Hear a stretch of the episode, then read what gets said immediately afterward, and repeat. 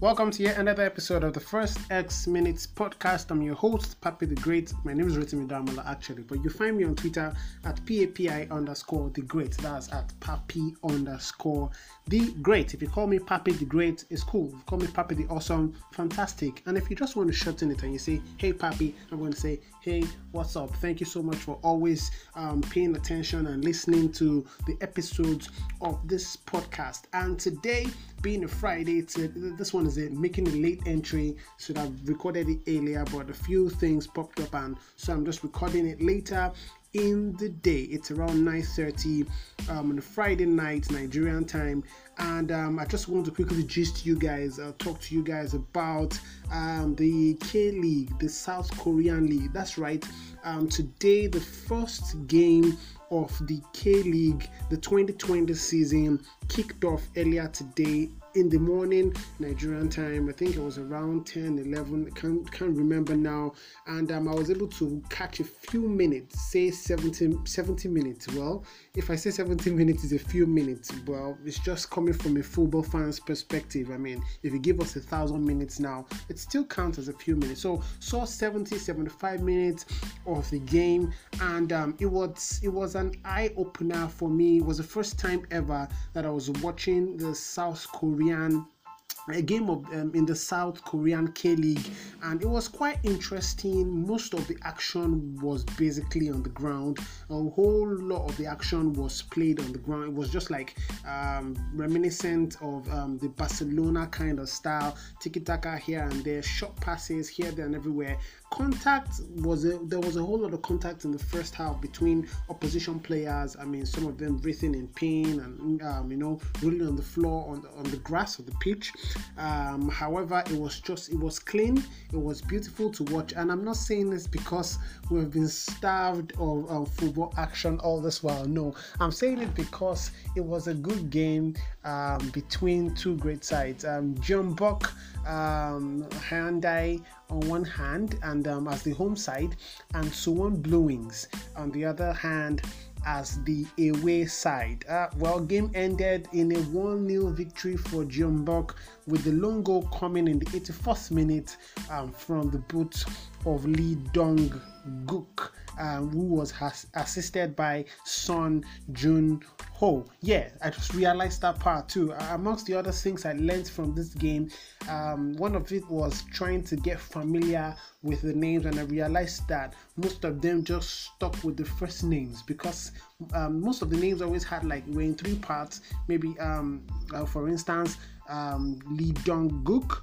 or maybe Han Hyo Gwon or Han Seok Hee.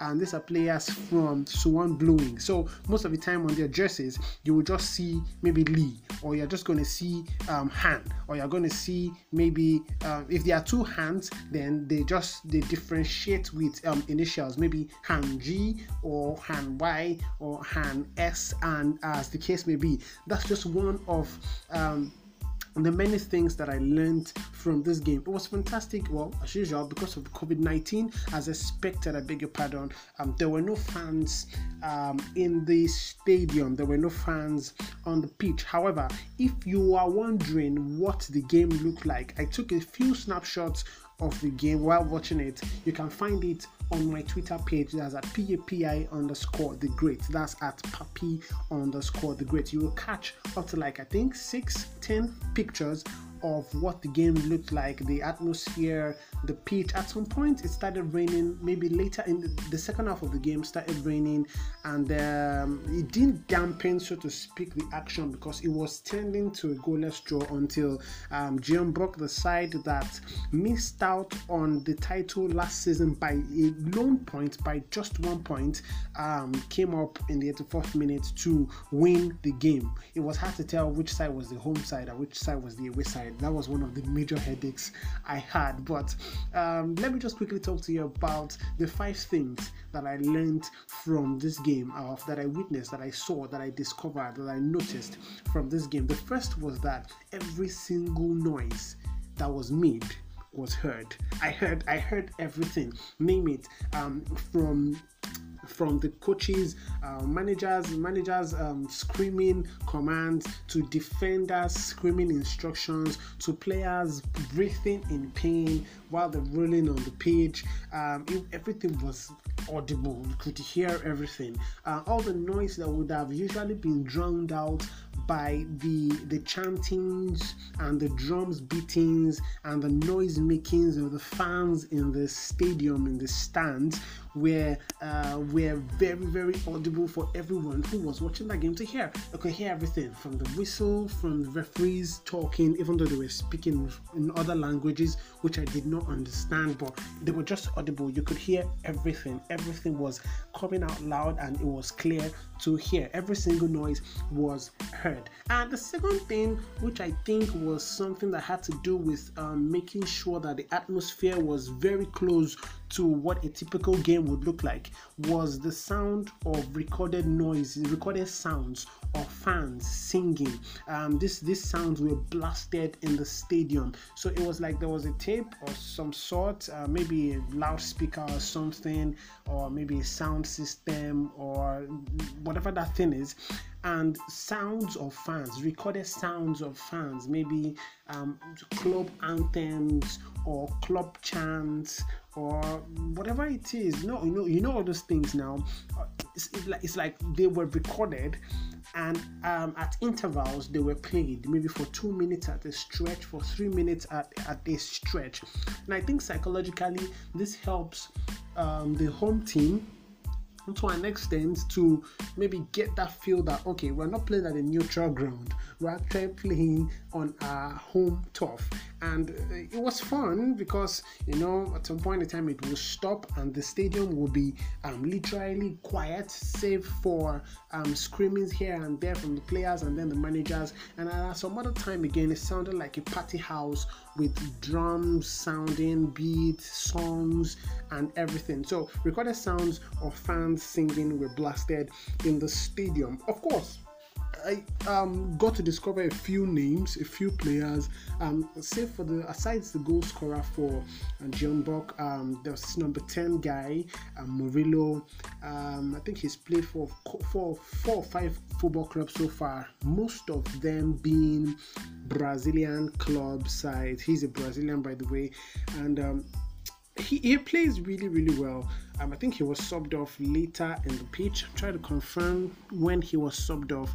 I think he was subbed off in the 61st minute of um, minute of the game. Um, was fun to watch. Great guy. Um, played fantastically well.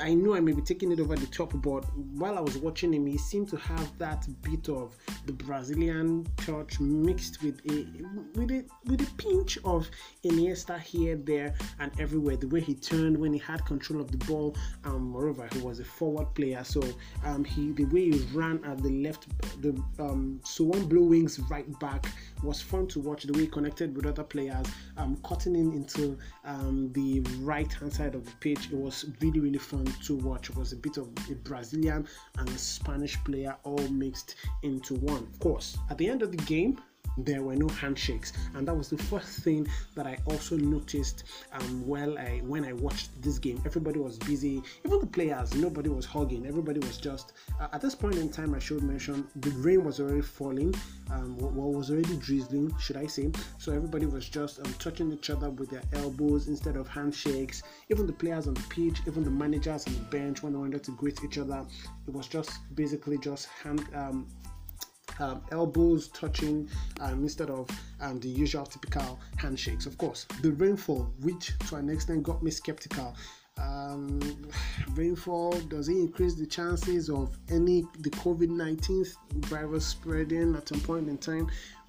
Well, I'm not really a microbiologist, but it just looked a bit awkward that a rain was falling. Maybe it was a perfect way to mark, you know, the first game of the season. Maybe it's a pointer to show how things will go in the season. Hard to tell, but those were the five things. However, five things, however, that I noticed from the first game in South Korea's Premier Club competition. Um, how do you think going forward this will influence um, other? Because definitely I wasn't the only one watching. There were other teams, other countries, other um, football organizations watching. Will they be taking a thing or two from this? And is this kind of model sustainable? You can hit me up on Twitter. Let's start a football conversation about this. PAPI underscore the great, Papi underscore the great. Thank you so much for listening to this episode of the podcast. Please, please, please, please, please take 5, 17, 21 seconds to leave a rating on iTunes, on um, Stitcher, Spotify, or wherever you get this podcast. Until I come your way in the next episode of the podcast, stay safe, wash your hands, and whatever you're doing, I hope it continues to stay profitable for you. Bye for now.